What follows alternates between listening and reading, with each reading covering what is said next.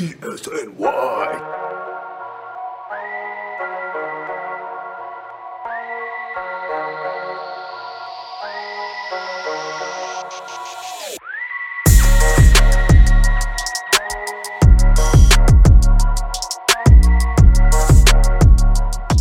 All right, welcome back to the Knick State of Mind podcast. I'm your host, Chip Murphy. It's Tuesday night, and unfortunately, I don't have Matt or Danny with me, but I do have some very special guests tonight, friends of the podcast. You know them very well. Uh, Chris Persianen of Knicks Film School and Alex Tritaros of Knicks Fan TV. Guys, thanks for joining me tonight. What up? What up? What's good, Chip? How you doing? What's going on, Chris? Thanks for having me on, man. And doing doing well, doing well. Summering. Just pretty much sums up what I've been up to. I'm hooping outside. I'm hanging out with friends. I'm eating good. I'm summering, man. How legit is that jumper, Chris? I have to stop. I got. I got. I got to um, know. I was I was gonna bring up the videos. We've all seen the Legit. videos. Yeah. legit. legit. All right. Nothing gotta- altered in the videos. I will say I will share the statistic that the last season I played organized basketball, I did not record a single free throw attempted, and every single one of my FGAs was a three PA. So no layups attempted, no mid range attempted. I was like just the shooter white guy um resident white shooter on the team and that that's what i did man it was that was it you Burns. suck at everything else you got this though you got it Our own Steve Novak over here. I like it. i started and i wasn't allowed to dribble I had Oh to- my if i was dribbling it was for a one dribble pull up three i'm not kidding they wouldn't let me do anything but shoot threes I think I feel the like, yeah. I feel I like a the- lot of content creators were white shooters who weren't allowed to dribble when they played basketball. sheesh. For me, Listen. it was like it either went back and forth. Like the best was probably the best was like a four and four league. Uh, I did at Equinox. My buddy from uh, law school. We are both from the same area. Went back, and I got me and my buddy Greg, and we were the two ringers, and we we ran up the score hundred to sixty six. Jesus. that, oh I was- man I, was- I was the point guard, so that was a lot of fun. I was getting on my Kyrie uh, Irving swag. That, that was the best. But the worst- Damn. But the the worst was uh someone got me to play power forward, and I'm only like five eleven. Someone's like, "Yo, we need you at power forward." I was like, oh, uh, "What now?" nah julius Randle point forward nah, Power. alex is out here How big was the guy? Yeah. 255 How big was the guy who had to guard? the guys that I had to guard, uh, it was ridiculous. It was like, Yeah. uh what was it? Was like class like B, so like you actually have like some decent D three college hoopers who actually played power forward, and I'm just like, what they have like technique and shit. yeah, exactly. You're like struggling. You're like getting the chair pulled on you and actually falling. You're like, ah, shit, they got me again. No, Trying to had, like pick yourself up. essentially that and it was like a, another good like 40 pounds on me and i'm like and like good like five inches on me i'm like this is ridiculous. What am i what? I was like how did you even gauge this team? How did you even think when you get like to me it's like yeah i need you to probably to play power forward. I'm like and you had to see the team man. Like it was like legit like i was probably the third tallest the third tallest dude on the team which says a lot. The next tallest guy was like six two six three and then six one in between. Those are looking pretty. Um. Hey So the big news today we're going to move into for the Knicks, which was not surprising, polarizing on Knicks Twitter. Yeah, a player by the name of Colin Sexton, who has been linked to the Knicks before, but today there was finally a, a concrete report from Shams, which said uh, the Knicks are the most aggressive trade suitor for Colin Sexton. Uh, Sexton is eligible for his rookie extension this offseason. With one year left on his deal, it allows Cleveland to be patient in co- constructing the roster. So, Chris, I'm going to start with you. What is your initial opinion on the Sexton rumor? him as a player and him as a fit in New York? Yeah, man. So, gonna start off with this. I do not see him as being a similar player or caliber of player to Devin Booker. But I tweeted this out, this take that I'm seeing a lot of similarities in how people are specifically evaluating certain aspects of Sexton's game to how similar aspects were evaluated of Booker's game on the pre-bubble Suns. Um, defense being one of them. So give a little context here. Like you're the best guy on a crap team. You're you're putting every bucket up, every shot up, trying to win.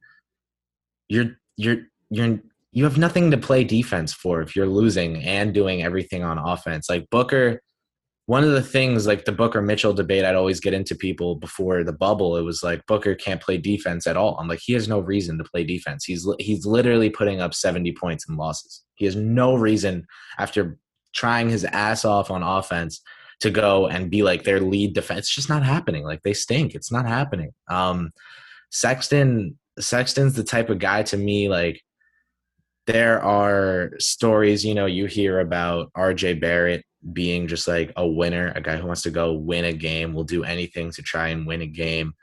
Um, Sexton like literally played three on five. Like he's that type of guy. at, at Alabama, like he, they actually competed in a three on five game.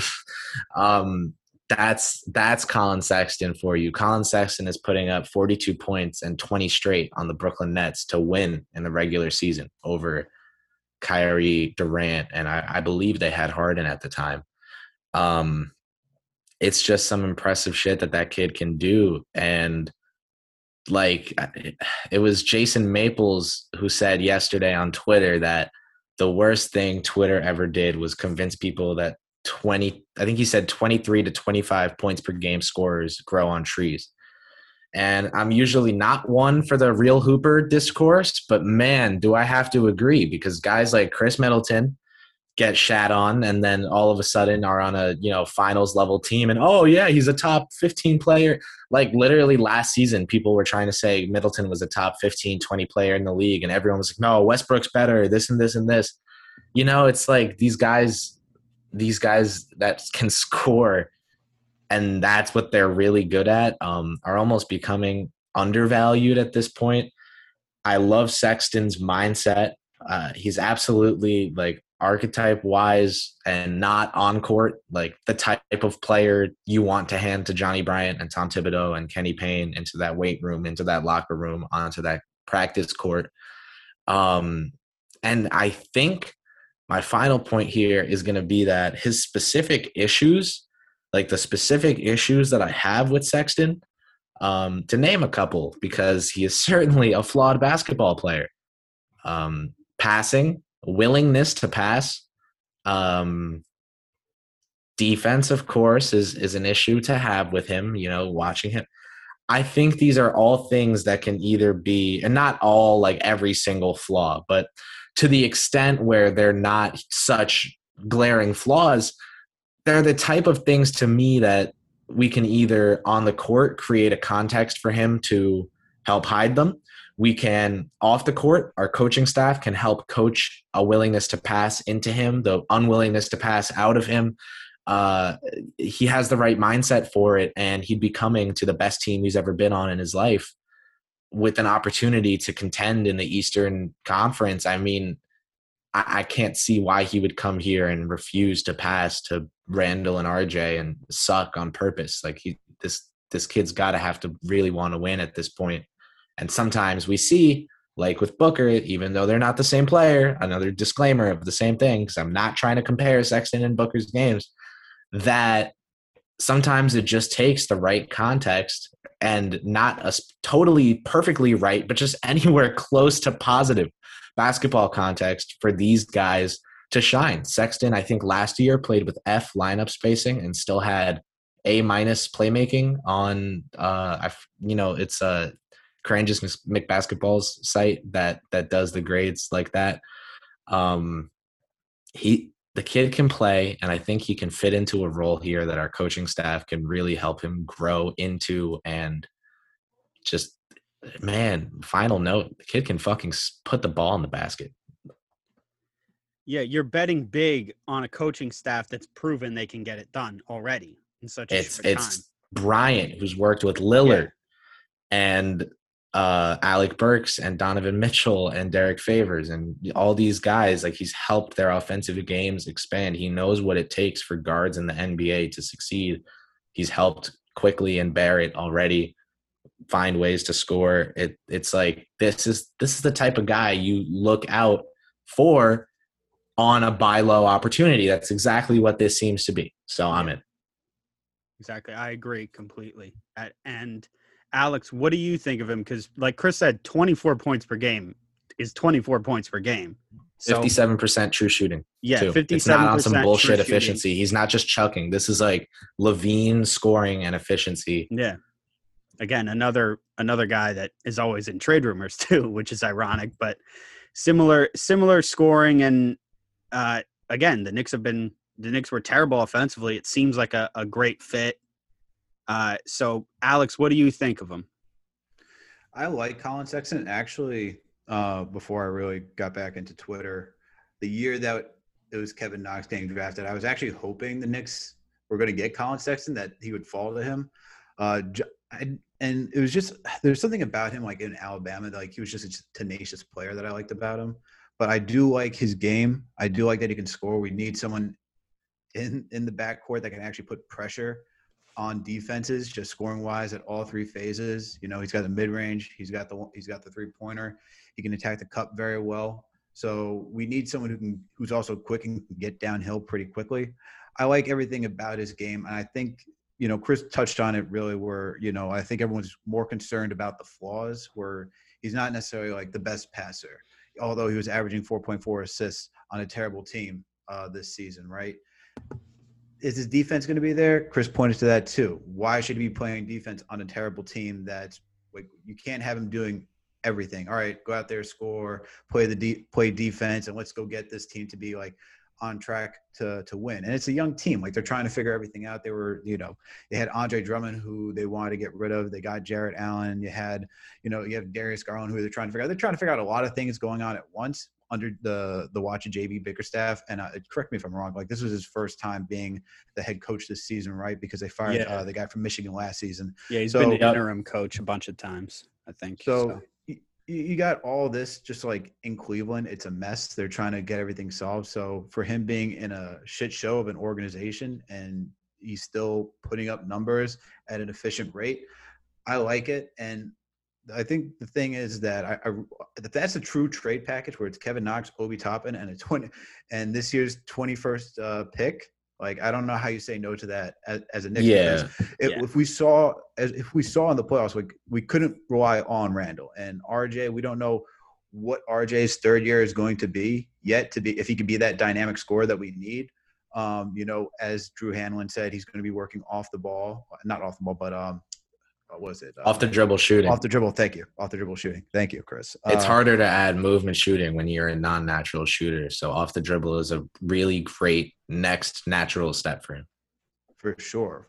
Yeah, so we don't know what RJ is going to to be next season, but to get someone who can do all of those things to just help this team move forward, and to, you know, if you face the Hawks again, all right, Trae Young, here you go, Colin Sexton, let's see what you do this time. It's not Reggie Bullock yeah, who's exactly. who's going to be ineffective. So, you know, adding a good player to a team that is trying to grow, I think the other problems talk about passing, playing defense. If we're going to put so much stock, and if Knicks fan, if Nick fans are going to put so much stock into the coaching staff, then why can't you put so much into the coaching staff when we're trying to get a good player and put him on a team? And he doesn't seem content. You know, we've heard about uh, slight locker room issues where Sexton's been a little dissatisfied. So why not put him in a good situation for him to grow, where he can still be efficient? So I'm I'm all on board. Uh, Colin Sexton coming to the Knicks. I mean, we've heard nothing but locker room issues out of Cleveland for years now. Whether it's Kevin Love, whether it's Kevin Porter Jr., there's just been Mhm. tons of locker room issues. So, I mean, if he's having issues there, I wouldn't put too much of that on him. Hopefully, yeah. I mean, maybe he's having problems there, but who really know? I remember. I think I know what you're talking about. There was reports of guys being unhappy because he was taking too many shots. I think, Yep. but Mhm.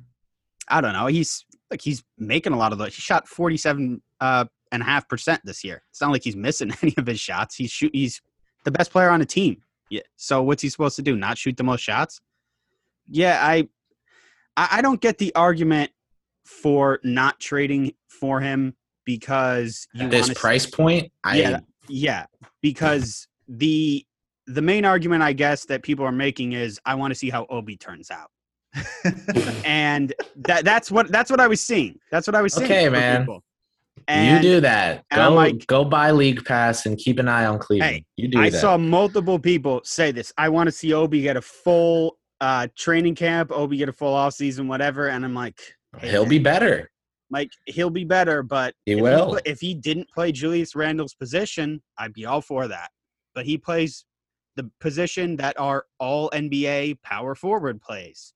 So and not just easy. four. He plays four can't guard fives. Exactly.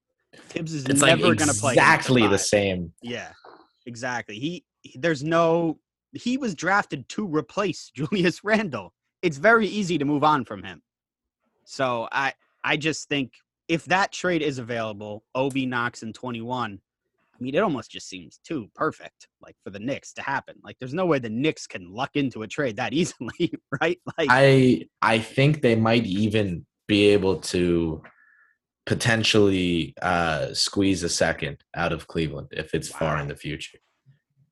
Because here's why: Schwinn said um, his deal was Obi and 32. And Schwinn puts a lot of thought into this stuff. And I'm thinking, I why so that, little? yeah. Why so little? Why so little? And I asked him about it, and he said, because I don't think there's a better offer than Obi and 32 out there. Um, I think we would have to offer more than Obi and 32, but if that's like if Obi and 32 is enough technically, and we just have to put forward a, a slightly stronger offer, just moving from 32 to 21, like in a class like this, get yourself a second back. Brock Aller's trading with his old team. They know he loves them. The second rounders, not the team, obviously. Um, th- throw him a second rounder, and uh, maybe he loves Colin Sexton too, though. He may be a Sexton. Hey, I think Aller's is an underrated factor in this because, man, it's just like I'm, I'm trying to think of an analogy real quick. Like, it, it, if you have like a class, like a first grade class, and they move up to second grade, get a new teacher, and they're being like unruly. The first grade teacher like comes to visit, like they'll all just shut up and listen. You know, maybe they liked that teacher or whatever. Like they'll respect them. I'm just trying to think like Aller has a connection with this entire front office, Mhm. everyone in it. They might just listen to him if he says, "Guys, trust me, this is fair for both of us." Like, I'm not joking. Cleveland really might be that stupid.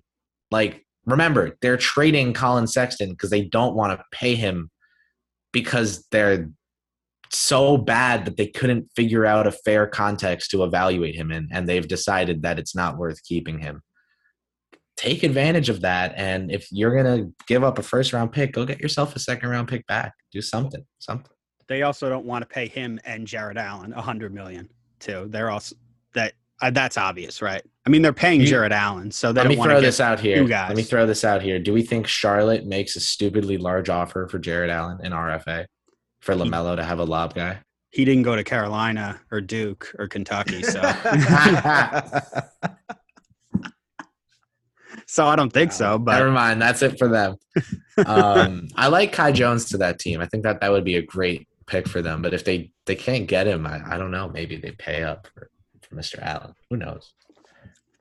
I'd be But I think. Sexton's a good bet. Sexton's a good bet to make with this front office, with this coaching staff, with the guys on this team, with the head coach specifically. Um, and Sexton CAA. that's something you have to factor in. was Leon his agent? Was Leon like his agent? I think he was. I think Oh boy. Hold on, Google. We're all googling this. Uh, uh it's good. Nah, nah, nah, nah, I don't know. I don't know. I, don't I actually don't know. It's not. Nothing's. co- I'm gonna go into images, and unless a photo of the two of them comes up together, I doubt it. Yeah, no, I'm not seeing anything. Yeah, I'm not seeing it either. Yeah. I've All right. tweeted out the video of of Leon sitting right next to Booker as he signs his max deal before. There's nothing nothing here for Sexton and Leon, so I Ah.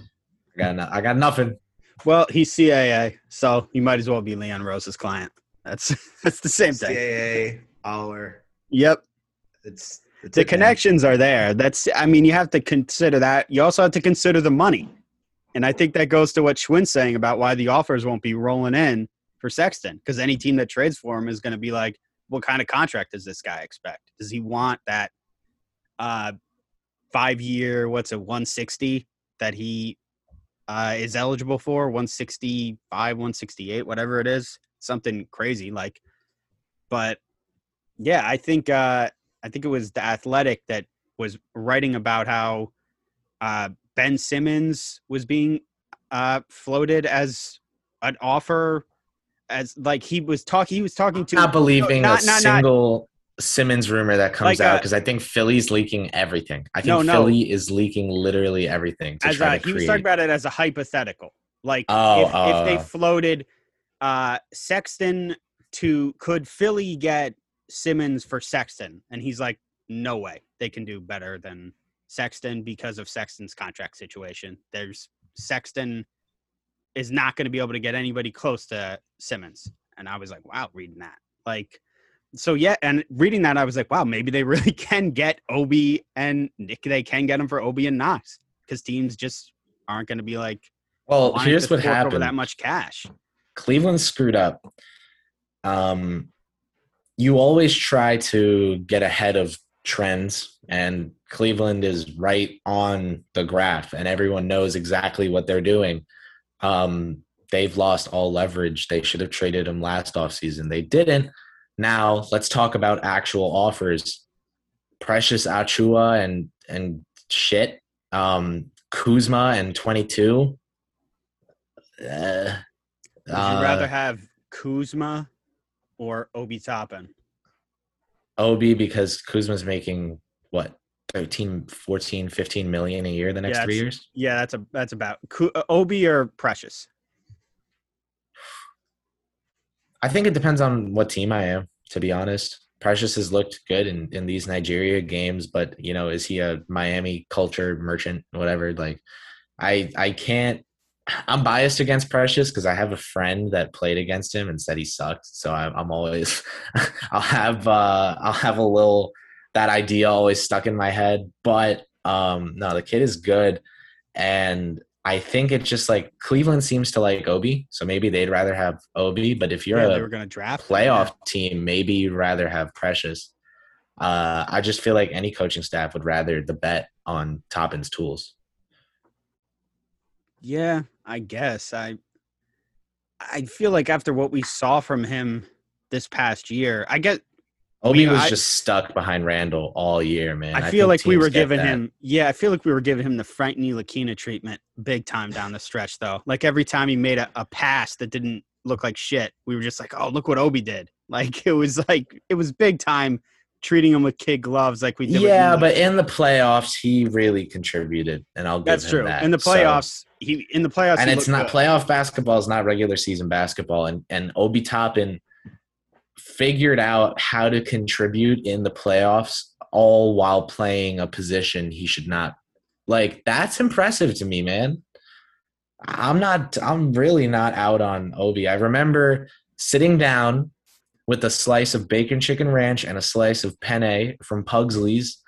Macri chip and jeff had me on did a the four of us did a pod and jeff was trying to sell chip and i was it on obi and macri was Yeah. kind of with him too and chip and i just weren't having it um i really did turn around on obi from that point once he was actually on the roster because i think it went so far in the the other direction it went too far in the underrating direction and it almost turned me into an Obi fan because I wanted him to prove all these people wrong to the point where I have a jersey now. Like, I got to Yeah. say though, I'm not gonna mind my Obi Toppin jersey being out of commission if it means we have Sexton because that jersey will forever serve as a like reminder of this magical season. So I don't, I wouldn't hate it.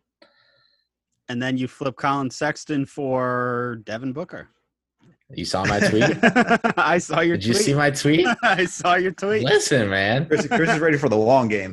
Tell me that that salary on that contract, if we develop him into the t- kind of player that we think this coaching staff can, along with some of our surplus draft capital, and maybe one of the young players we draft in the meantime, would not be a perfect offer for a max guy that a team really thinks is going to leave them for the team offering the stuff. I I don't hate it. And even if it's not him, maybe it's Spida, maybe it's way down the line, I, I I don't hate Sexton as part of a package for someone. what I know is go Bucks right now. go, go Bucks Wow. for for for all of our sakes right now. Go Bucks. How about this? Go Suns. So CP leaves, and then Booker goes all of next year back to being the number one and doesn't do as much winning. Gets comfortable in Phoenix, whatever. Sarver doesn't like the less winning. Gets Oh. pissed, fires Monty, pisses off Booker, and he comes home to Papa West. Okay, he's Wow, thought that about is- this a lot longer than we this have. is this is yeah. Chris is really on the long game for this. Chris is just I have indeed thought about this concerningly long. Uh, but tell me you don't see it. Tell me the Doctor Strange one. It's there. That Devin Booker in New York, of course, it's everybody's looking at that one. Him and Leon are obviously close. He's the one everyone. Yeah, but with Phoenix doing all this winning, everyone's telling me to shut up about it. So I'm I'm holding on hope. Though. I mean, as long as Chris Paul is there, it's going to be a pretty tough sell, I think. to- Well, to my Devin hope is that Sarver does pay up, and that in three years, when he's when Booker is going to be a free agent, he just peacefully exits because the franchise has been stuck in mediocrity since their finals run in 2021. or Chris Paul retires.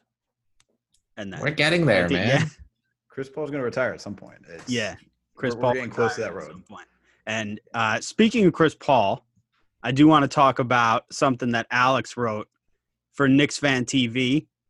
Alex, uh, I think it was top five point guards uh, that the Knicks should target in free agency. Alex is doing a uh, positional breakdown of all the free agents that the Knicks should target. And uh, you did your top five, Alex. Do you want to talk about each one or whichever ones you want to talk about? I know who your number one guy is. I think anybody who follows you on Twitter knows who your number one guy is, but you can talk about whoever you want to talk about.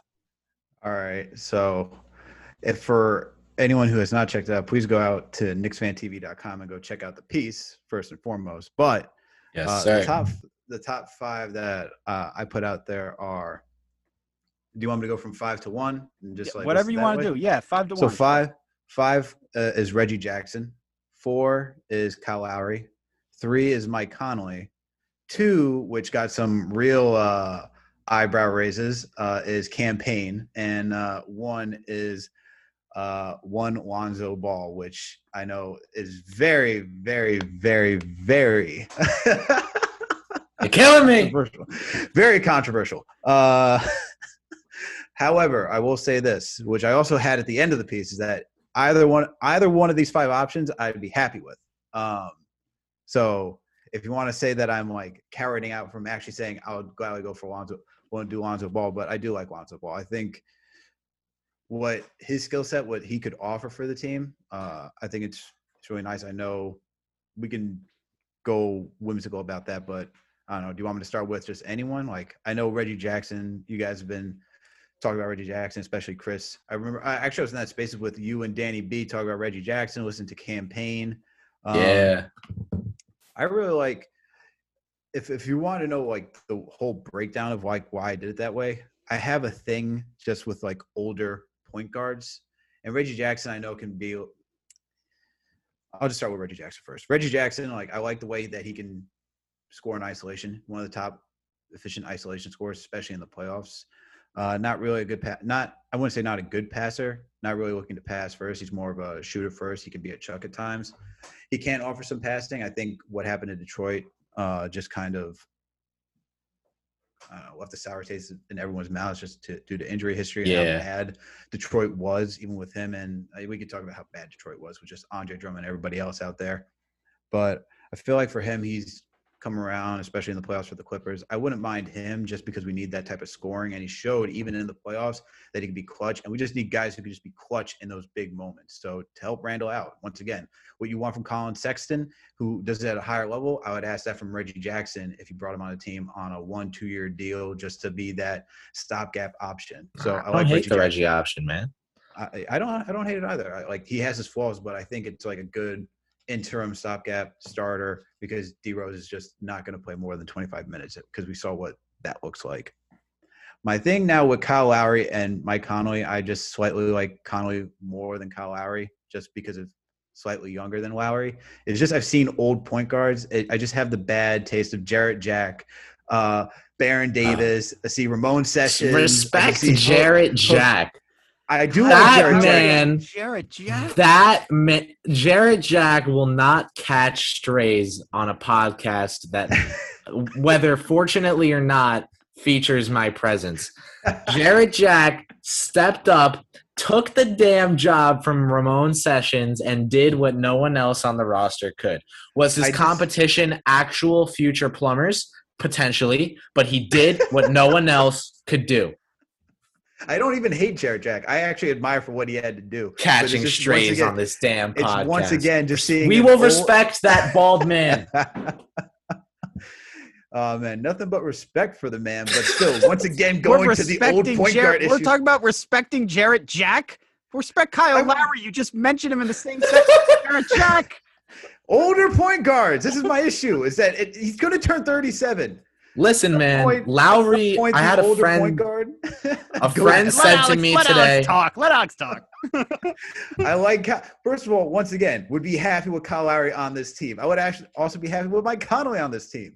They're lower than the other two because of age. Like legit, at some point, Father Time comes knocking on the door and says, "All right, guys, point guards. I've just seen it too many times with older point guards. I can't just say, all right, especially if you're going to tell me we got to pay uh 25 30 a year for for Kyle Lowry? Sure.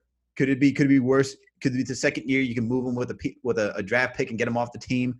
Maybe. But just thinking about spending that much money on an old point guard and just saying all right something's going to happen at some point it's just me. I'd still be happy like if you had him on the team. What he what they both offer is immense value is like veteran leadership organizing the offense doing things that we didn't have from our point guard this past season, which is either getting downhill, playing solid defense, and just shooting a three ball, which is just what we really need. But the age for me is just like the concern with those guys because it comes. But once again, wouldn't mind having them on the team.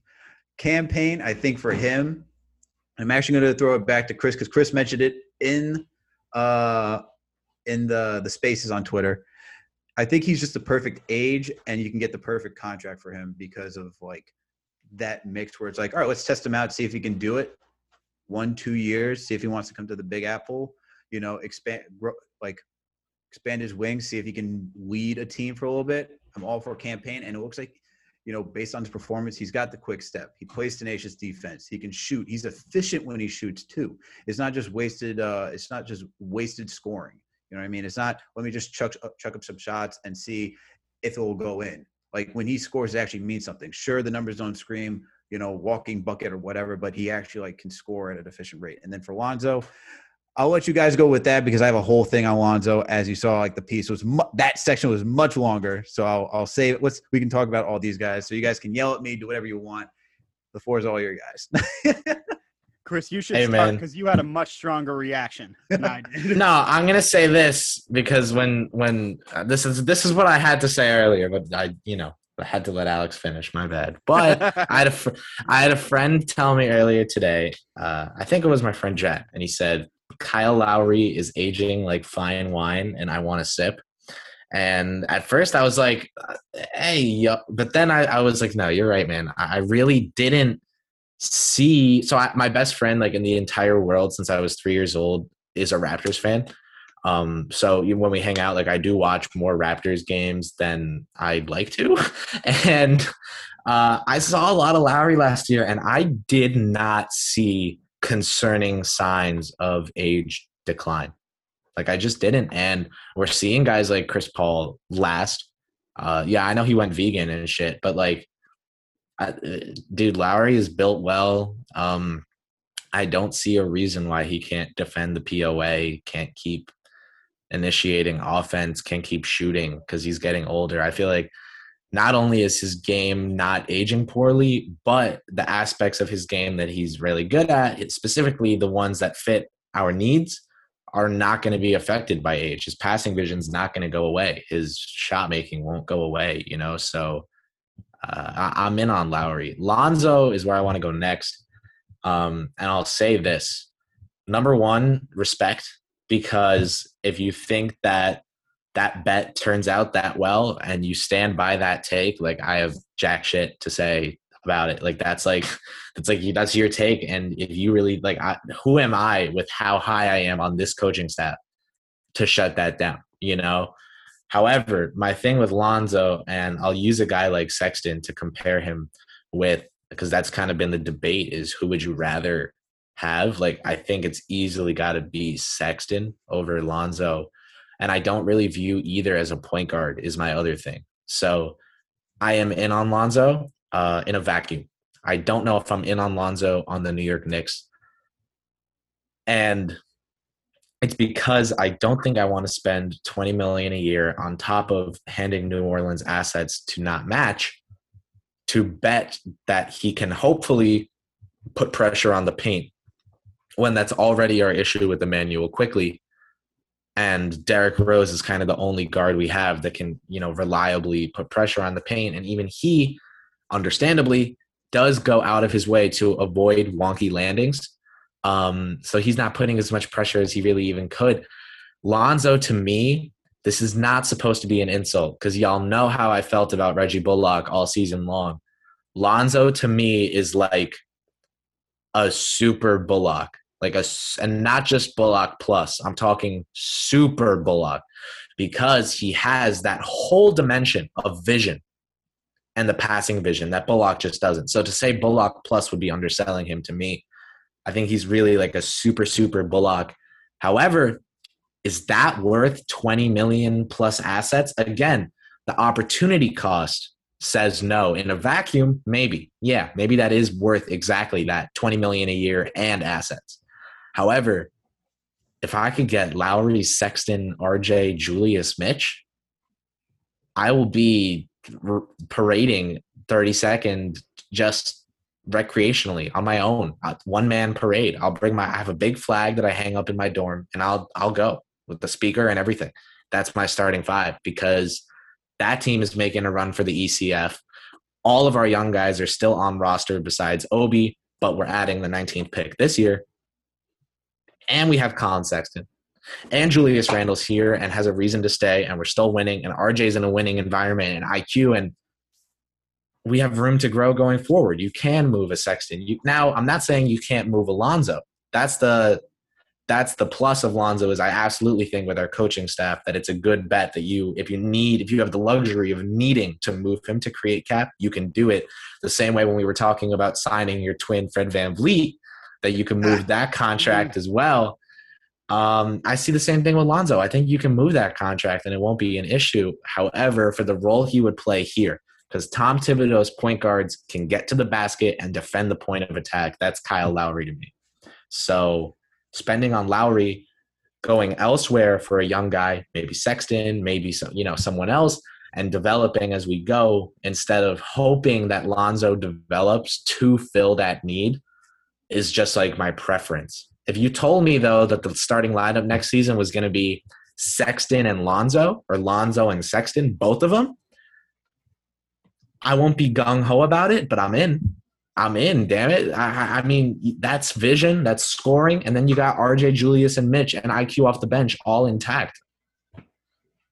Yeah, I'm so in. For, for, the, for I, I agree. First of all, I agree with if you told me we got Lowry and Sexton, on that on on the Knicks, I'm all in for that. If it's Lowry, I mean not Lowry. If it was Lonzo and Sexton, which I highly doubt that would happen because that's a lot of money we want to spend.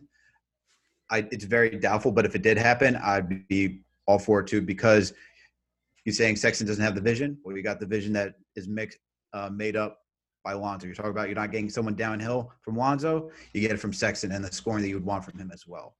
Um, my thing for Lonzo is just I get that he's not the traditional point guard in the sense, but I think it's just everything else that he does well. We need like the Knicks were just bad in transition. He'll help you in transition. He's a good rebounding guard. You know, defensively, he can guard one through three because of his height being a six six and the and the long wingspan. I do like that in him. Do I understand the concern about not being able to drive to the rack? And yeah, it's it's concerning, especially in a Tom Thibodeau system. My my my counter to that though is that this last season when we had Elfrid Payton who did that so much on this team, who went to the who went to the rack and just wasted shots going to the rack. I don't see what the issue would be when everyone's asking for Quickley last season to be in that starting rotation just to offer some shooting. If you're getting most of the driving from Randle and RJ, and then if you have Mitch and and whoever at center who's down low, you got enough people on the paint to begin with. I just look for someone just to help space the floor, and Lonzo being able to Lonzo improving on his shooting is something more beneficial to me in that aspect, and that's what I like about him. It's it's kind of where I go with that thought process. It's like if we wanted Quickley, and even Quickley is not the guy who's gung ho to go finish a layup and does most of the floaters. Fine. So like I, I can deal with that, and then you know I always come back to I look at where Lonzo was with LeBron James, with Zion Williamson, and guys who were playing around him, not having the opportunity to go downhill. And granted, he still doesn't look to take on contact even when he had the opportunity because he averaged I think 7.4 drives his rookie season and it's only been going down with either playing with LeBron James and whoever. But I think that there's something a little bit there with him uh, that he could co- tick back up. But I understand those concerns completely with with Lonzo. But those that's what I'm just looking from like for the Knicks. Like I just want to see pushing. I don't want to be last. Okay, that, that's just like I don't want to be last in transition. I want us to get the easy buckets because we saw, even though if the playoffs comes to a half court game, if we can just get some easy transitions points to make it easier on the young guys and whoever else is on the team, that's just that's what I'm looking for, just to make it easy for the guys. Yeah, they were last in the league in transition frequency and fast break points. They just they did nothing in the fast break last year. So I mean, he would obviously help that. But and he's great in the fast break, but I think the concern is him in the half court. So do you mm-hmm. and I know Alex your argument is he's obviously going to improve and he's super young. So that's a great argument to make, but like uh you think that he's a legitimate starting point guard in the NBA because there's a lot of people who think that he's not even a point guard, who think that he's, you know, a wing and would be better playing off the ball. And, you know, I started doing my deep dive for Knicks fan TV, and there's a lot of evidence to suggest that he may be better off playing off the ball because he his numbers are pretty good off the ball, and he may be better as like a catch and shoot player. For sure, and he had his best season this year with the Pelicans, yeah, being off the ball. So yeah, yeah, and that's and that's the other thing I go to is like if our primary like initiator is Julius Randle, and if you want RJ to be the next initiator, right? Then what's the issue with having a guy who's comfortable playing off ball and Lonzo Ball? Like that's where I would look at like that. Um, you know, I don't.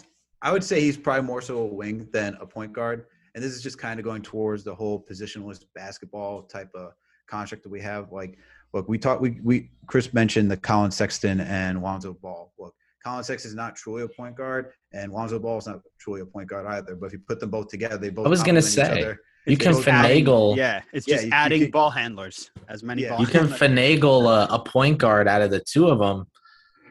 And Sexton, Sexton is really damaging from inside the three point line, and Lonzo's really great at catch and shoot. Julius created a lot of great looks for Reggie during the regular season. That got messed up in the playoffs because teams didn't have to respect Randle's gravity as much because they were just forcing literally anyone else to beat them, and we couldn't. Sexton being on the floor, there's your someone else. Now Alonzo getting Bullock's open threes. That's some good. I, I, me likes, man. Now the possibility of that backcourt happening, highly unlikely. I don't see the Knicks paying twice. And I think that yeah. here's my thing with Lonzo, and Chris brought this up too. Paying for him. If you're telling me 15 like my, my cap is 20 million straight. This is not a sign and trade. Just straight. If we got to overbid for 20, get 20 max. Max. That's not sign and trade. If we had to do a 20 million and sign and trade, yo, you can count me out. I'm not I'm not doing that. I'm not that crazy for for Lonzo. So Lonzo's camp wants 25. Pelicans are going to match anything from 20 and down. It- you gotta it- you gotta offer 20 and hand them a. Is it true that Lonzo's camp wants 25? I did. Um, what? That's the last. That's the last number that came out. I think was 25, and Well, he's that's a obviously he's a well, that's clutch- obviously set intentionally high, which tells me that 20 is probably the real Yeah. figure. yeah. Yeah. No, that, no, yeah. That's how you do the negotiation. Set the bar high. Like I was saying earlier, I'm not believing a single thing coming out about Ben Simmons right now that sounds like it's from Philly. That Brogdon and a first round pick shit was absolutely them. There's no way that was not the 76ers trying to set a price floor for Simmons. I think I think Brogdon is available though. I think they're talking. yeah, but Brogdon and a first for a guy you're hoping is willing to shoot in the playoffs? No way. Oh no, no, I don't think they're going to trade him for Simmons. I just think Brogdon. Yeah, yeah. yeah. That's a guy I said I wouldn't hate New York going after, man. But it would probably take like IQ and two firsts, and I'm good. So That's an interesting one. Two I'm good. firsts, two firsts, and two IQ, firsts that's and. IQ. I'm good. I'm I don't good. know the contract situation off the top of my head for him. It's not bad. It's an FVV type around there, a little more.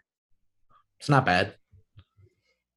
No, I wouldn't nice do two player. two picks and IQ, man. Y'all see me. I hope y'all see Two me picks- going to war on the and- two picks and timeline for Emmanuel Simmons, you're saying? No, for Brogdon.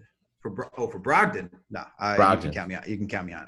Count me on that. You're not a Brogdon guy, Alex. I oh, I do like Brogdon. Two picks and, a, and Quickley for Brogdon though. That's Two two That's picks what- is high.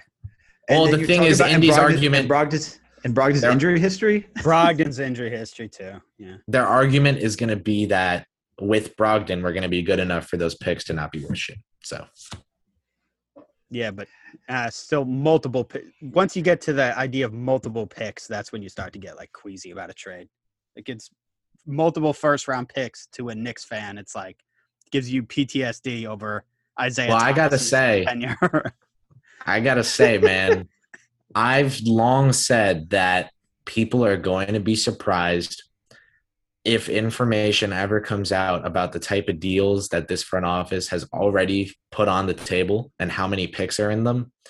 People are going to be pissed because they're going to be scared of the Isaiah Thomas days that I, fortunately, was too young to even have to endure. Uh, so suck it gun. for that. But for real, like I can tell you right now that there's there's a player they have like five first rounders on the table for. So like w- they're they're these guys are ready, man. I mean, we know they're on like and quote disgruntled star watch. Like that's a, a known thing. We know they're star Yeah. watching. Name I'm So- no joke. Name a dis potentially gruntled, maybe even disgruntled star, and they have their eye on them. Yeah. Um, World Wide Wes is literally like his job is to prod. That's like what his it's like what his job is. It's like when it's not player acquisition time, it's player acquisition time. That's Like- fact. That's Wes's actual job is to just tamper. That's like I can't. I, I'm not gonna lie and be like they're not willing to deal picks. Like this front office is definitely willing to do it for the right guy. Um, And the NBA That's gonna- probably. No, sorry, Chris. Can you finish your thought? that's gonna. I just say it's gonna shock people. It's gonna shock people. I, I I was going to say for the World Wide Wes, the NBA is probably uh, a little scared to put down the hammer for tampering because it's like, oh yeah, you want to touch me, the the guy who's uh who runs the NBA behind the scenes, Adam Mm. Silver. Yeah, just uh let me do let me do my thing and you do your thing. Okay, handshake, hand- handshake, wink, wink. Yeah. And Adam Silver's stock is pretty low right now. He probably wants to lay. He probably wants to lay pretty low. He could probably use a high ratings New York Knicks team for his resume of revenue. Yeah. It would be. I I mean, he has. Uh, he has always, I guess, technically advertised the Knicks publicly, right? Like he's always said he wants the Knicks to be good, but Well, I mean, he, is from New York. so- Yeah, from- yeah, Isn't he from so. Teaneck or was that Stern? I think that's Stern. Uh, I think that's Stern. No, uh, was it Silver went to uh, Columbia Law though. He did. He went and he's to- from he's he's from Rye. He's from Westchester. That's I thought. Silver went to Duke. Was that Duke and then Columbia Law. okay? You want me to let me do a quick Adam Silver deep dive? Oh, I messed up. Duke and then Chicago Law. Was Stern Columbia Law? Am I just confusing everything about the About they are very similar. No. David Stern, They are, how are they High, similar? Teaneck High School, David Stern, Teaneck High School, Rutgers University, Columbia Law School. Look at that, man. That's some some Jersey love. Um, Stern, I don't even know a lot about Stern, and I know that if Stern saw what's No. going on with like Harden, Luka, and Zion, he would actually have a sh- like like he would he would have an actual panic attack. Yeah, the I know. I- It was a He would have an It was a an- he would have an aneurysm if he saw everything going on in the league. right I know. I was joking. I was joking. Oh, Yeah. See, I don't know enough about Stern to know that from the jump. I guess. No, the I do want to talk also about Chris Paul and a little bit about the finals because Let's the last it, time that Chris Persianen was on this podcast, he blatantly slandered Chris Paul, and uh, it was blatant ageism. It was a. It was just pure. It Wait a was minute. So you're getting on me for ageism today? yes, yes.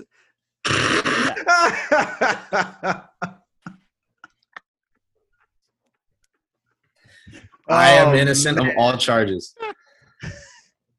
Do you, do you Uh, remember what go. you said? Do you remember what you said about Chris Paul when we brought up the idea of that getting him paying him thirty-eight million dollars a year to age here was mild was more than mildly unappealing. But you also said Chris Paul's old enough to be my dad. I don't want. I to did say him." that. Yeah. Alex is Wow. face right now. Come on. Chris is just really just piling it on for the 30 year olds around here. Seriously, God, what is he like 38, 37? it was brutal. Dude is old as shit. Um, listen, I can get away. I meaning Leon Rose because I like to pretend I'm. Le- I can get away with paying Lowry less. I'm in over over CP, man. I I think at this age, like I know CP just dropped 41, but we're looking to give him like a three year deal, right? So you have to look at least don't even look all three years in, right? Just even two. Man, you're going to be hoping that he's still giving you numbers that you're getting now. And I feel like his numbers now are overrated because of his, you know, godly off court. Like he's why DeAndre Ayton is a passable basketball I'm player. pretty sure he is.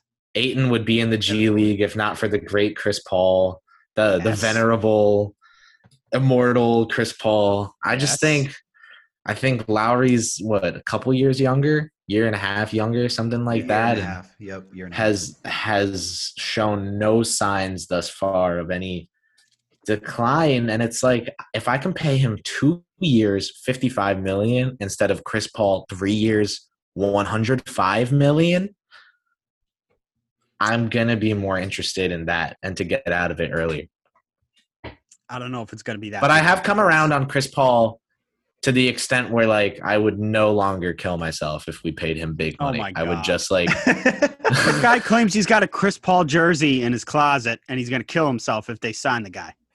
Oh now he's going to his gracious. he's going to his closet to We're, try get, we're getting attacked. We're getting attacked on age. I'm getting I'm getting slandered for for putting Lowry so low because of age, but yet That Chris was- Paul gets to, Yeah, that was that was fraudulent when he said that to you. That was ridiculous. Chris Paul's old enough to be his dad. What, Ugh. what is good? My Now he's pulling gracious. out. Chris has a Oh, got it's a the got the Clippers Chris Paul jersey.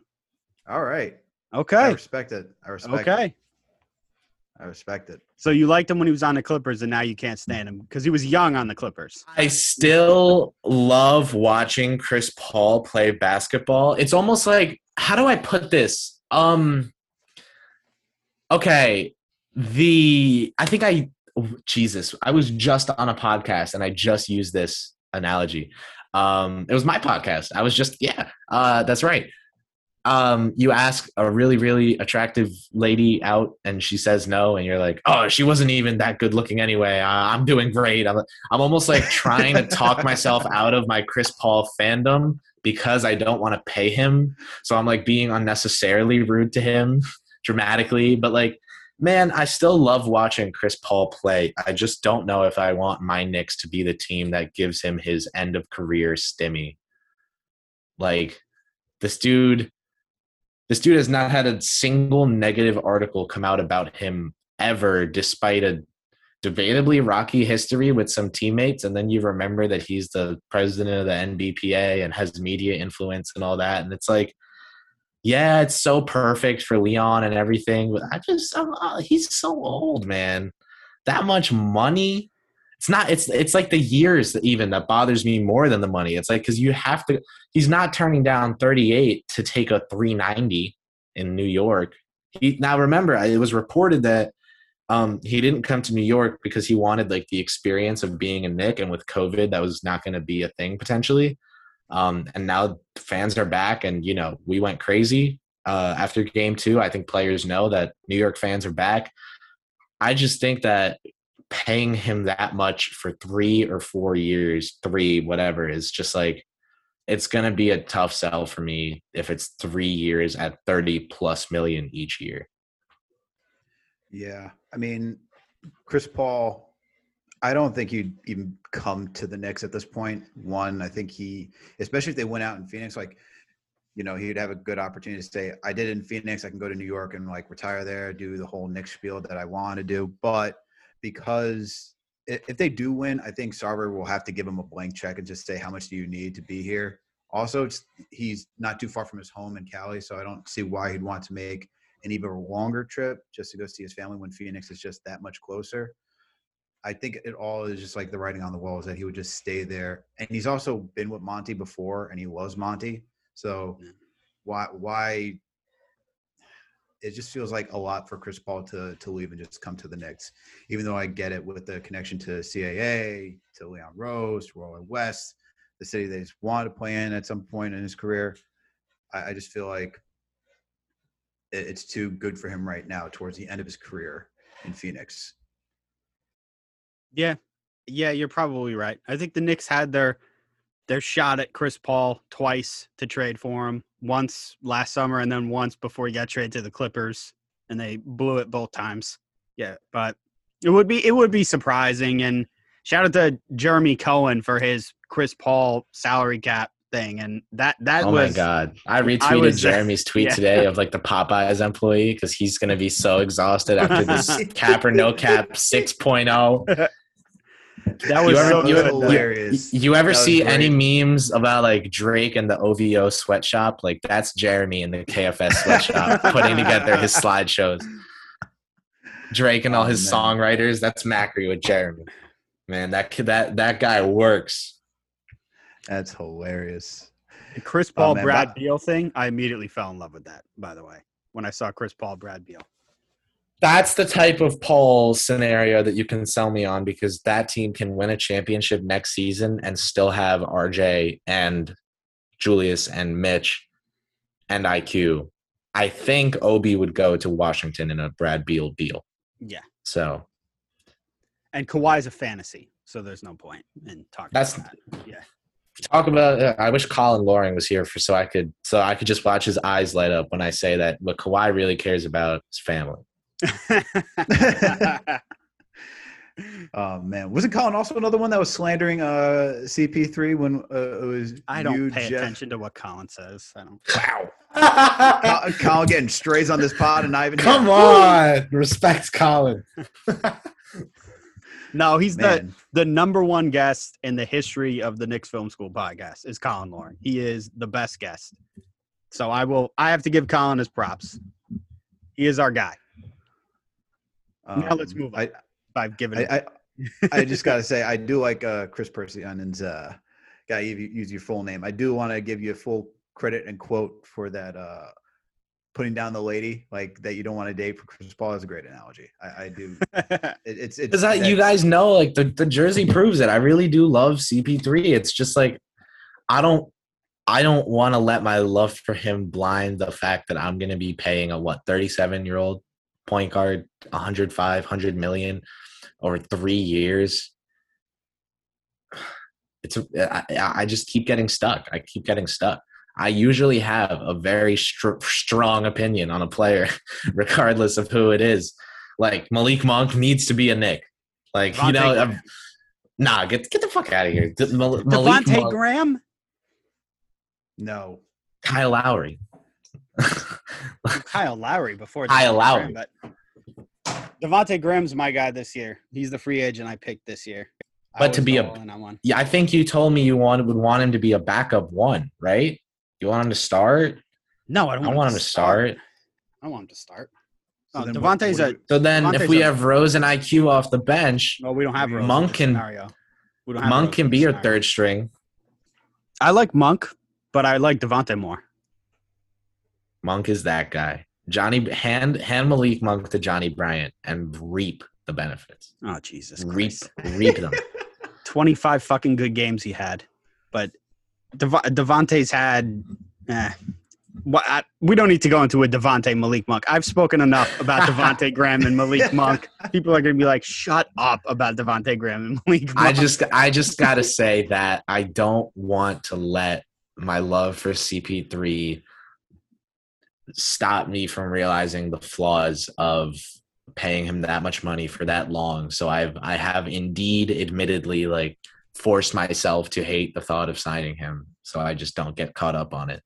My Lowry, Sexton, Barrett, Randle, Robinson lineup will not get out of my head though. That's gonna be stuck in there. I'm gonna I'm gonna have a dream about that tonight probably. Just like very good lineup. the a guarding lineup. crowd, Sexton draining a, a pull up above the break three on a fast break, like just to be a dick while we're up 16 Mm-hmm. and our revenge on the Hawks in round two next year. Like I just I smell it, man. I smell it. Him bodying uh, Trae Young, just just oh, Oh my body- god. Dude, Trae I just need him. I need him at the while Trae's at the free throw line, just dead silent, Mm. just stare. Yes, yes. As Chris gives us the dead stare. I need it. I need it like oxygen, man. Kyle Lowry and Collin Sexton getting added to the team that we had this year. Forget about it. That's fire. I'm in love with that starting five. I just think it's so beautiful. I love Lowry Beal too, but I just don't think Beal gets moved before this season. Probably not. They haven't even hired their coach yet, though. That's kind of weird. So if even if Washington does want to trade him, like I don't know if the Knicks want to invest that greatly, and then I think any other team would be scared that he would go sign with Boston in 22. So I doubt that. Boston. Boston, man. Tatum, Oh, good. Oh, s- the St. Louis. Uh, Missouri. Oh, is it is it They're- St. Louis or is it they're- Missouri? it's, it's St. Louis, and they're not only are Beal and Tatum close friends, but it's to the point where Deuce Tatum hangs out with Beal's kids. Like Okay, that's that's real. I think. Okay. And just for the people out there who are, I do know St. Louis and Missouri. I didn't know if it was just a state or the city. Let's let's be real. you, know, it's, you know, it's in the state. It's like okay, guys. All, all the people have to give you the out there. Yeah, all everyone with the clarifications like uh your. Uh, you forgot the apostrophe. It's like thank you. Sorry that I'm texting in a hurry. Uh, I can't wait for the Bradley Beal Celtics rumors happen. Those will be fun to read. Listen, I. I, I said live this out on here. to a I don't need it. tolerable. I said this onto a tolerable degree. You take Jaylen Brown and every goddamn asset you can, and you shove it down Portland's throat until they say yes, and you get Dame to agree to join Tatum because they've already talked to Beal behind the scenes, and that's the plan for the 22 offseason. Don't That's what I if I if I'm Stevens, that's Stop that's my only that's my only way out of this hole. Otherwise, I think to. Boston is so screwed. I think Boston is so screwed if they don't pull that off for real. Like, what are they gonna do? What are they gonna? They have Al Horford back on the team. What are they gonna do? like, what are they doing? What are they doing now? I don't. They're Oh, man, screwed don't- if they don't pull don't you Damon put Beal that out of evil on me.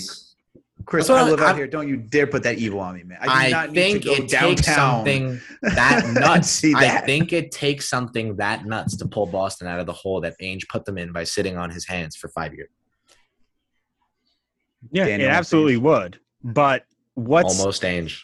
it? Oh God, he's the fucking worst. I. But I'm Him and Griff. I- Griff. oh my God, I'm I'm I've been writing something about David. A hit piece on David. A hit piece on David Griffin for like a week. It's coming out. can't I love it. I can't. I wait will to be juicing that. the Is second this, it is drops. this, is this is this on Medium? Is this where it's coming? Oh through? yeah, yeah, yeah. It's just Oh like man, it's just nonstop slander of David Griffin and his entire reputation. I can't wait to put it out. It's oh, it was so much fun to write this. I'm I'm not done yet. I'm ready, man. it's fantastic, but I'm he's ready. just the the fraud that is David Griffin. but the the Danny Ainge Boston Celtics, the Boston Celtics thing, the Damian Lillard to Boston, I- just don't see being able to convince a player of that caliber to go to Boston. Like I know Danny Mhm. Ainge is gone now, but Stevens was the head coach, and no one wanted to go there when he was the head coach, and now he's in charge. It's Well, they got they got Hayward on the max, and then they got they you know yeah, what he was Kyrie Stevens' or- college coach. Ky- Ky- uh, Kyrie wanted to leave. They got Kemba. Probably just wanted out so bad. I think the thing I think I could see like in a world I could see Dame wanting Boston because look, he played for Terry Stotts, not necessarily, you know, the greatest. I think he's like a good coach, but I think he could go into a system like that. Because who who you got? You got um Udoka, right? Who's the Yeah, head coach yeah. of uh the Celtics. So I think Udoka could be. He's uh, also on the Team USA staff with Dame right now. That's what I'm saying. So, Yeah. You know, I think he could be a pulling factor if you want to get him out there. And look, he's played in a small market. Boston's a much bigger market than Portland, so it, it's not so far removed. I just don't want to see it happen because that means I have to oh, God. hear it from all the neighbors on the street, in the city, and mm. coworkers, and I don't need that. Chris just wants to put this evil on me. I will not tolerate that. Don't you dare put that energy out there on me, Chris. Don't you dare put that energy out on me because I do not need. Look, I'm already a Jets fan. I have to go to work knowing that Patriots fans surround me every single day. Okay, oh brother, the worst. Actually I can't relate better. to losing to that team ever in a meaningful game. Oh, shut Thanks, up. Chris. The Giants. Oh, jeez. we're not we're not talking about the Giants. We're not doing that. You enough, just did cry. enough enough Celtics talk, enough you guys have enough Giants talk, enough Celtics talk. We're Chris, we're talking about Danny, Kenny, and Saquon are coming for vengeance. Oh, Weep God. about it. Oh god. Uh I'm so shameless. I'm such a shameless homer when I when I choose to be. I try to stay reasonable most times, and then like when it comes to like RJ and Quickley, I'm like, you shut the fuck up before you talk about trade. I turn into state. I wouldn't trade RJ for the Pilgrims, bro. Wow. oh my god. It- If the- you get on his gift, if you get on his gift game, that's just another level. all right. I, w- Unbe- I nah, was he's unbeatable. I was gonna move I was State's gonna the move state's on the GIF to go. the draft, but now I feel like we have to touch on just briefly. Is RJ untouchable to you guys? Yes. I So think- Untouchable. Like, like he's untouchable for me in the sense like it has to be like a, a top tier package. You're you're asking for a player who realistically, yes, like but if eh, like you have to get like a really good return if you're putting in like I'm not throwing RJ in like any deal. Like it it would take an Like- unrealistic return for me to be willing to deal him. So he's technically untouchable, but like, like I, I don't know. Let me make up some bullshit. If Dallas calls right now and says like we're screwed, RJ 19, 21, our pick in 23, and then your three of your first round picks, and we'll give you Luka. And like, yeah, obviously you you take fucking Luka, but like that's not gonna happen ever. So by all like common sense, RJ is untouchable to me. I just you know there are deals I would deal him in Who's the I think- worst player you'd trade RJ for? one for one or with assets. Whatever. Just who's the worst player? Because obvious, like I was gonna ask you if you swap Devin Booker for him, but Don't do this. guy. Because that's your guy. Don't do this. See that Um, those type of trades. I'm like if it's one for one, you do it. But I don't. Yeah. What the amount of picks it would take, I don't do it. Yeah. because Like, I think RJ is off court. Yeah, R- RJ, what he means to this team off the court has to have value to you, like actual, like legitimate value. It has to be worth something that he's this willing to want to succeed in this specific, eh, you know, location. Not in terms of like market, team, everything. Uh, IQ too, man. Like these guys want to win here that's gotta be worth like a, a real something to you. No, I agree with you, Chris. You like hit it on the head. Like the the off the court value of being leaders, like wanting to go to the gym, put in the extra work to get better every single day. That's the type of leadership mentality that you have that starts to trickle down to everyone else. Even when you get new draft picks, even when you have your teammates, right? Everyone, if they're seeing the the top tiered guy, like the top guys on the team, putting in that much work, that's just a value that is unvaluable. Like you can't you can't you can't measure it You know, that's that type of stuff you can't just give up so easily. You know, you that's where I'm saying you have to get if you're if you're trading RJ Barrett, you have to get someone who wants to put in one that type of work and is going to be that type of leader as well, and who's just also I'm looking for if I'm putting RJ in, like I'm also looking for like a really good talent coming back because of his age for the jump that he took to go from 32% shooting to being 40% three point shooter. That's insanity. Like in one season, that's insanity. So if he can do that within one season at a, such a young age, there has to be some like there, there's a value there that has to be returned. And I just Nah, but he doesn't have wiggle, Alex. He can't do flashy dribble moves. Oh, doesn't Oh, he yeah. stink? Oh my God, he can't do crazy combos and just blow by people like Kyrie Irving. So he can't be that great. Just it's the worst thing possible. I hate I hate when I have to see that, and it's like, come on, guys, like fundamentals. Just do the fundamentals and be really good at the fundamentals. There's just some guys who can be flashy. You don't need to be. Just watch the ball go in the basket. That that means the RJ play is worked. so goddamn strong. Like Dude, I can't wait to see when he's like 26 and he's just bullying people, just driving They're to the rack. people are gonna bounce off of the kid because like Yeah. he right now at 21 already has like the grown man body and then he's gonna continue to bulk up i'm just like yeah we're here man I don't, we're, that kid's gonna be so good if you want my ultimate homer take, uh, look at Jaylen Brown, like how he's buffed up and like how he can drive, and just think another level of that for like RJ. That's how I think about it.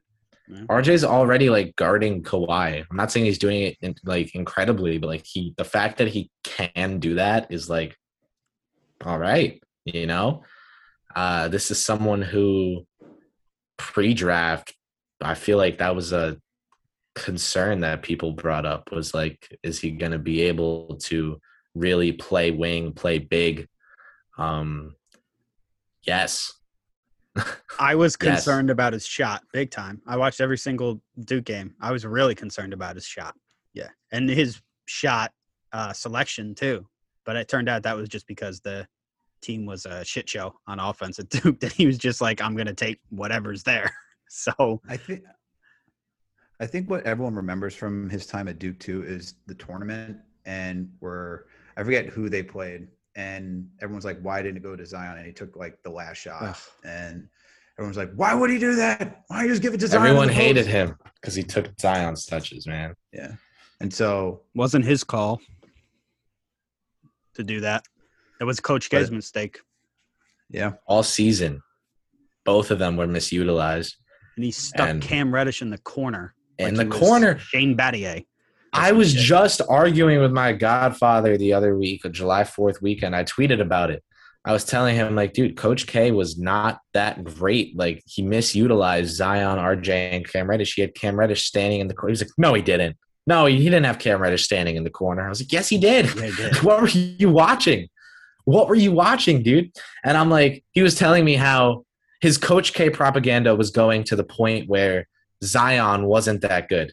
And we were going to see, like, Zion's going to get exposed, and he's not a real franchise player hmm. because he can only score, you know, he went what? He only scored 27 points a game this year, and he didn't do any winning. So he clearly sucks. And Coach K was right to, you know, not use him as a, a real franchise. I was just like, oh, brother. I'm a I'm a Duke fan. I've been a Duke fan a long time, and watching the deterioration of Coach K's skills as a, a coach has been kind of sad to watch. And if well, I was told like, it's bad. It's been bad. I was who's the replacement? uh, Scheyer, Jon Scheyer. Scheyer. I was told Scheyer's been coaching since last season. So Yeah, it. I mean, in terms of in game, I wouldn't be surprised. Yeah, yeah, it's all it. It just looks like on the court, pretty much he's just yelling up. He's just getting up and yelling "fuck you," you're doing it wrong during the games. so, like, I wouldn't be surprised if that's all he's doing. But yeah, I, I was told um, by someone who I know knows Duke that Scheyer's been the coach since last season, and that that this this season was like the transitional year for him to really have the job. Um, and that now he was ready, so Coach K retired. No, it's the retirement tour. the Coach K retirement tour. Everybody has to pretend that they like him for a year. they don't. They don't secretly hate him. It's gonna be hysterical.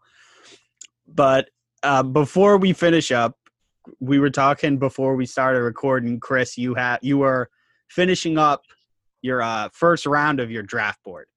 So I wanted Yeah, you to man. talk a little bit about some of the guys that you liked for the Knicks. Um, for sure. And I want I want to hear your guys' take on on some of these names, even if um it's just a quick thumbs up or something, even though the listeners won't be able to hear it. But uh man, Sharife Cooper is where I'm gonna start. I am on the pro side of him. That's the big name everyone's debating. I I am on the watch the ball go in the basket side of him instead of the stop being a nerd about how it happens part.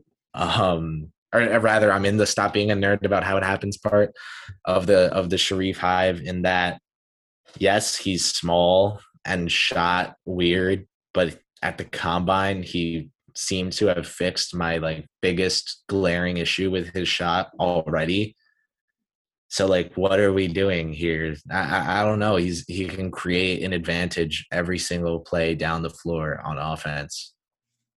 Like every time, that's that's got to be worth something. You're like hoping that you know name a point guard is good enough to actually be a lead guard to like like Tre Mann is to be really good too, and that's another guy I really like, but he's under Cooper on my board by a couple spots because I think you're betting on like an extra factor. I think there's an extra X factor. I think Cooper with him, it's literally just like, can he do this at an NBA level? And if the answer is yes, you have a guy. Like eh, you have a guy from the jump. That is like, you know, it gets to the playoffs and it's like, how many guys do you have? How many, you know, real dudes do you have out there? Yeah, he's one. He, he he'd be one. Um, I think it was PD Webb that said that he's the best advantage creator off purely offensively uh, in the whole draft, save for like Cade and Jalen. So that's enough for me to be sold, man. And then on top, I watched one full game of film and I tweeted out like the the Joey Diaz, like the Sp- Star Spangled Banner is playing in the background. He's like, "Get up, cocksuckers! It's all Coco- over. It's Coco over." Diaz, he's the best. And um I was like, I just watched my first full game of Sharife tape. You know, get up, cocksuckers! It's all over. Um, because holy shit, was I impressed? And then I watched several more full games, and he just kept wizarding. So Sharife is definitely a name I got to bring up. I think the guys on Twitter that love him are right to do so. I know Prez is really high on him. That's a guy whose opinion I respect out the wazoo. So yeah. Um, in a trade up, a lot of people are talking about my guy Bouknight. I'm gonna come out and say I actually don't think I'd want to trade up and have Bouknight be the pick. I really do like him, and I think he'll end up being like a really great scorer from out of this draft class. But with how deep it is, I'd almost prefer two bites at the apple than my one bite being Bouknight. Uh, so with as much Bouknight propaganda as I've put out there for the New York Knicks specifically, probably would not want to trade up. However, Orlando um, chip is in a prime spot to take a guy like Barnes or Kuminga at five and then Bouknight at eight and get away with it. And I think that will work out well for them. So yeah, I like Bouknight a lot. I wanted to put his name out there because I really do love him. And if he falls to 19, which he will not, you would take him and run. But I think on the Knicks specifically, uh, you know, you got to trade up, and I, I'd rather not. Some guys who might be there at 19 or 21. Um, Jaden Springer is the type of guy who we wouldn't have wanted in last year's draft for the same reasons we didn't want Halliburton. Like we wanted a, uh, and, and we as in that we don't want Halliburton crowd. I know Chip was very in on Hallie, and um, man, I even had some some coworkers at SI who were were always on me for not being high enough on Hallie, um, like Chris. But uh, man, I think Springer is going to be really good if he's in a spot where he could play off Randle and Barrett, or if it's like Sexton, Springer, Barrett. You know, like Springer wouldn't start year one, but that's that's good, man. Springer is going to be probably like when I do put out my board. There's probably my guess is the number one response is going to be like so low on Springer. Um, he's 14 as of right now, which like a lot of people have him like eight to 11 range. Um, and I, you know, have him just in my lottery. Uh, that's just a result of how deep this class is. He's really good. I just like a lot of the bets you can take on other guys slightly more. Like um, Giddey is a guy I have ahead of Springer. I think you can get a lot out of him. JT Thor, Sharife Cooper's Auburn teammate. There is your ball of clay. Talk about trusting this coaching staff. There's your ball of clay. Is JT Thor? I mean, those measurables um, are ridiculous. And what I saw from him in all of my film watching of him and, and Sharife both tells me that if you trust your coaching staff, that's a really great bet to make. Trey Murphy, another um, name that's you know six nine bouncy wing, three and D potential. Um, another guy that I you know say we're making two picks, I would mind one of them being Murphy or Duarte. Um, to name my fellow Dominican. Washington Heights, all of Washington Heights would have like their own section at every game. Like MSG's just got to build like a Washington Heights bridge, like on the other side of the Chase Bridge. Just let as many people from Washington Heights that fit as po- into the bridge, so we Duarte could have as loud of a hive as possible in arena for every single game. Christian Um, um, Tres Leches watching the games. Dude, dude, I'm gonna have my that's dessert, bro. I'm gonna, I'm gonna start off with the rice and beans. Platanos and and then Oh, okay. maybe maybe do like a like a switch it up for like a mid halftime breakfast. Go like sausage, egg, fried cheese, onions, and yuca, and then maybe maybe tres leches in the fourth quarter. You know, something Okay. like that. But that I don't know. I'll be? I'll be Tuesday games. I, I gotta I gotta uh, I gotta I gotta support Duarte full out if he's on this team. I'll probably get a drizzy. Um, that's a guy who is close to his ceiling, in my opinion. I think it is relevant for me to like, even though I'm pro Duarte, I, I would be you know remiss to not bring up that he is older than Brandon Ingram. Um, but he's good. He's good at basketball, and you can be really sure of that when you draft him. So, say you don't like Malik Monk and you want to have someone for half the cost that is good and can play the wing and can shoot off the dribble, just draft Duarte at 21 and, and slot him right in at the backup three. It'll work, you know? So, Duarte and Murphy, some wing options I like, Cooper and Mann, some guard options I like. I'll give y'all two big men as well. Um, I didn't even plan the positions, but now that I realized I gave two of each, yeah, I'll just I'll throw you guys two big men. Usman Garuba, I'm a huge fan. Um, my pitch for him is what if I told you the best perimeter defender in the 2021 NBA draft was a stretch five? Uh, that's the one sentence, that's the one question pitch. Uh, because I think that's him. Like he's six eight or six nine, I believe, but looks like he has potential to just not dribble the ball off his foot when he has to dribble, can pass, can hit corner threes. The shot, not beautiful. Gonna need a little touch up, that's for sure. The kid can fucking play. And then he's really good on defense. And he played internationally. He's playing with adults. Um, he impresses me a lot. And if you want to go a different route, a more traditional Thibsy route, take Mini Mitch, aka Kentucky's Isaiah Jackson. Um, I'm a fan of him. I'm a fan of his tools. I'm a fan of what Kenny Payne uh, could get out of him, especially because Jackson missed working with him there at Kentucky. Obviously, his first year at Kentucky was Payne's first at the Mecca. So those are those are six names that I love. If you told me we're leaving with a random two out of those six, I'd sign for it now.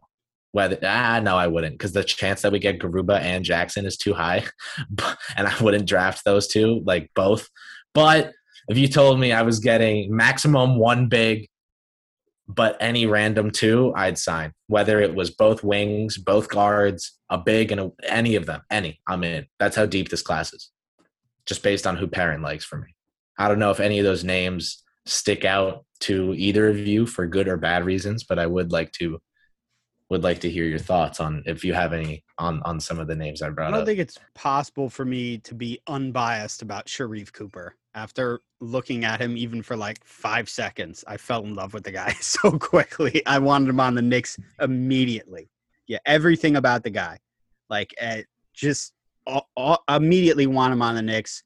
Undersized point guard, obviously, just love that, and he's clearly tough player. Uh, we had we had an assistant coach from Auburn uh, on our podcast last year and to talk about Isaac Okoro. And he was talking to us about Sharife Cooper at then. Yeah. the Recruit that he had, Sharife Cooper. And I So- love that. yeah, so now him coming in now, it's like shit, it's hard not to be high on the kid because he was so high on the kid then. Yeah, this is but he's and he's fun. It'd be a cool story, you know, he's a Jersey guy. You have to look at that. It, and it's not it just looks like it would be another steal there. You know, I know it's not a similar skill set to Quickley, obviously, but you know, another SEC guard, yeah, can lightning strike twice there in the twenties, maybe. But it's I don't know. It would be fun to eh, draft Sharife Cooper. His it would sister's be a fun. WNBA player. Yeah, yeah. That and the dad, I believe, is an associate, much like thousands of other people on this planet, of a certain William Wesley. So oh, okay. Well, so it's a lock. Is So what we just you're write it. We can just write Yeah. it in. Well, hold on. Hold on. I'll say this. I don't have a problem with that. to- I don't. I was talking to Alder Almo on the TL, and he mentioned that um, I responded to a poll saying that out of the four options that were in the poll, Sharife was my favorite.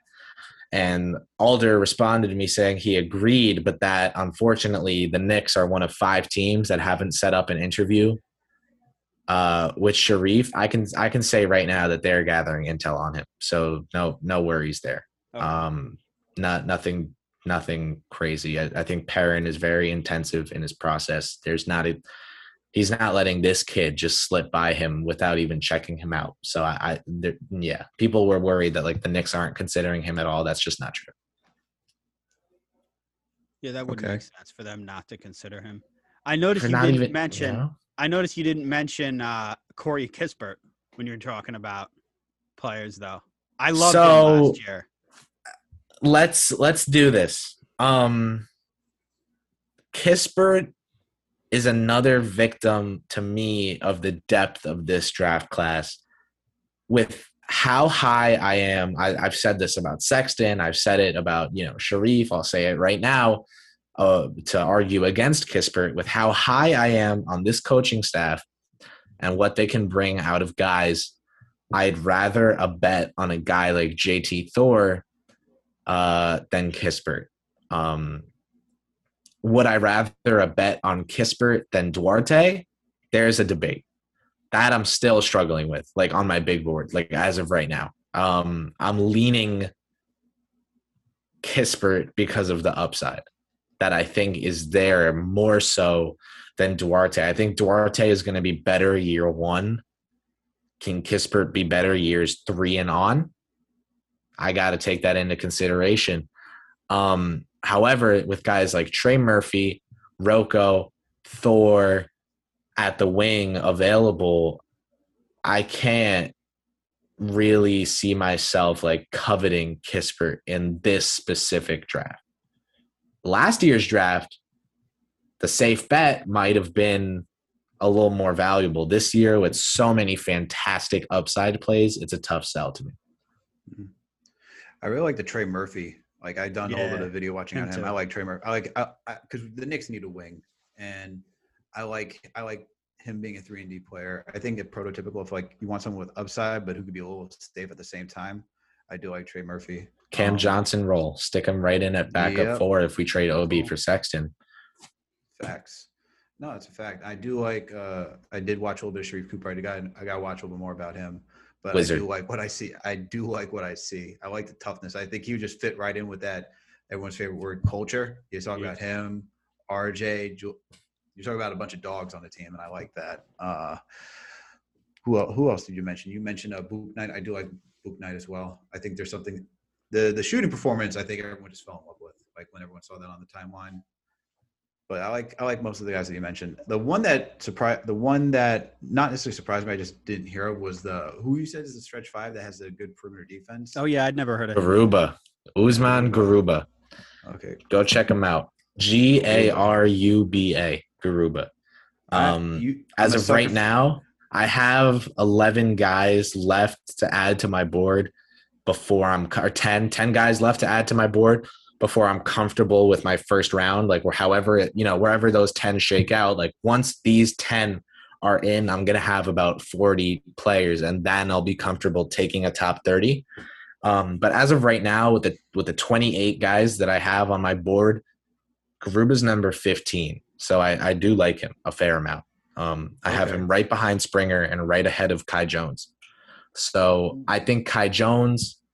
I'll I'll, exp- I'll make the case for Garuba over Kai Jones right now, which is that, or rather, the case for Jones over Garuba is that it's going to be easier to create a basketball context for Jones to succeed in. However, I think if you can create the right on-court context for Garuba, you'll reap the benefits as such.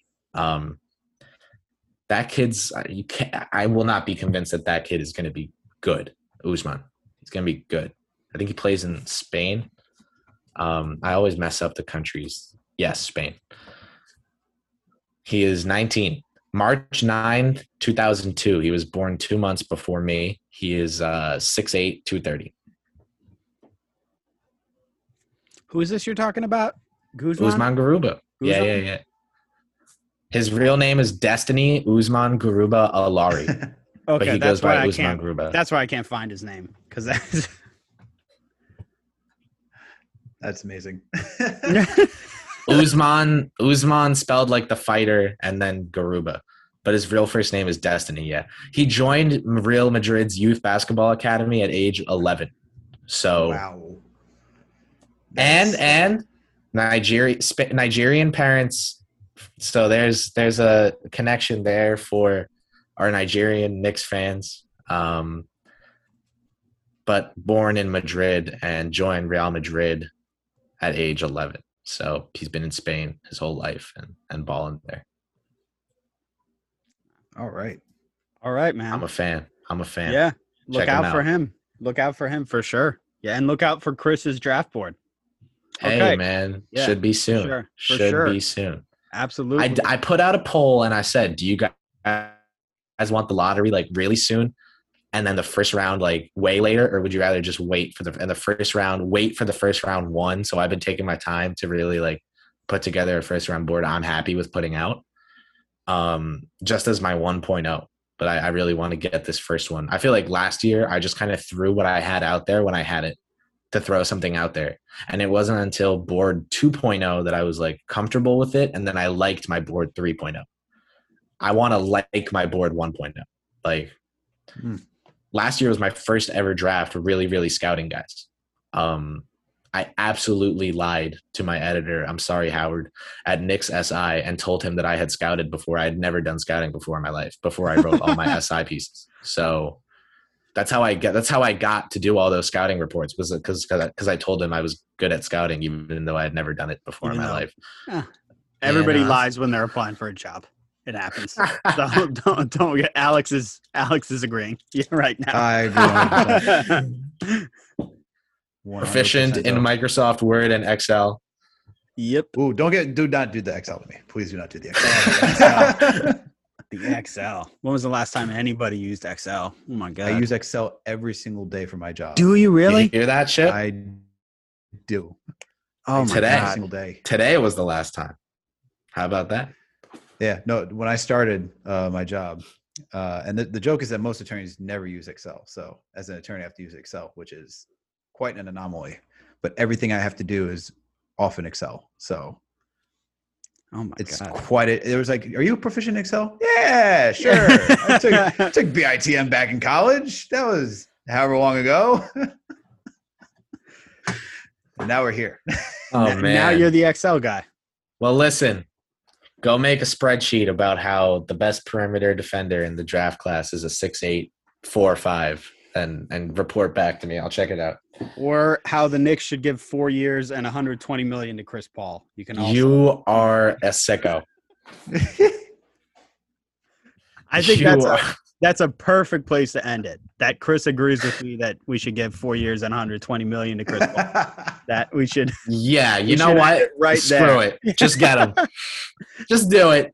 All right, guys, this was a lot of fun. I appreciate you coming As on always, with man. me. Thank you for having Absolutely. me, Uh, guys, why don't you plug whatever you got going on? Alex, Alex can- first. Alex, where can everybody find you? Chip, thank you for for having me on, Chris. Always good, a pleasure to see you and get to talk Knicks and just talk basketball with you. It's a lot of fun, guys. Um, for everyone out there, you can find me over at you can find me over at Hoops Habit, part of the FanSided Network. You can find me though over at KnicksFanTV.com. First and foremost, we got some pieces coming out there, and Chip now a new uh, writer for KnicksFanTV.com. Yes. Let's get Yes, it going. sir. Yes. Uh, we're gonna have some we're gonna have some content pumping out. Uh, doing a whole, as Chip noted, doing a whole series on free agents by position. So the shooting guard is up next. And yeah, you can also find me over at the podcast Knicks, Jets, etc., where we talk about Knicks and Jets. And that's it. Chris. For me, man, the To a Tolerable Degree podcast uh, over there with my guys Fritz and Riley putting out. You know, we'll have weeks where we'll go without a pod, but we'll get two out the next week. About a about a pod a week on average on the two Tolerable Degree podcast. Just any major sports news, NBA and NFL are favorites, but MLB, soccer, all that we cover everything. And then check out the uh, go check out the KFS Patreon, man. We we just launched on Patreon, expanding out there. If you somehow decide that after this podcast you want to hear me talk more about basketball, there is a tier of KFS Patreon membership that will give you access to a once a month Knicks town hall that I get to be a part of.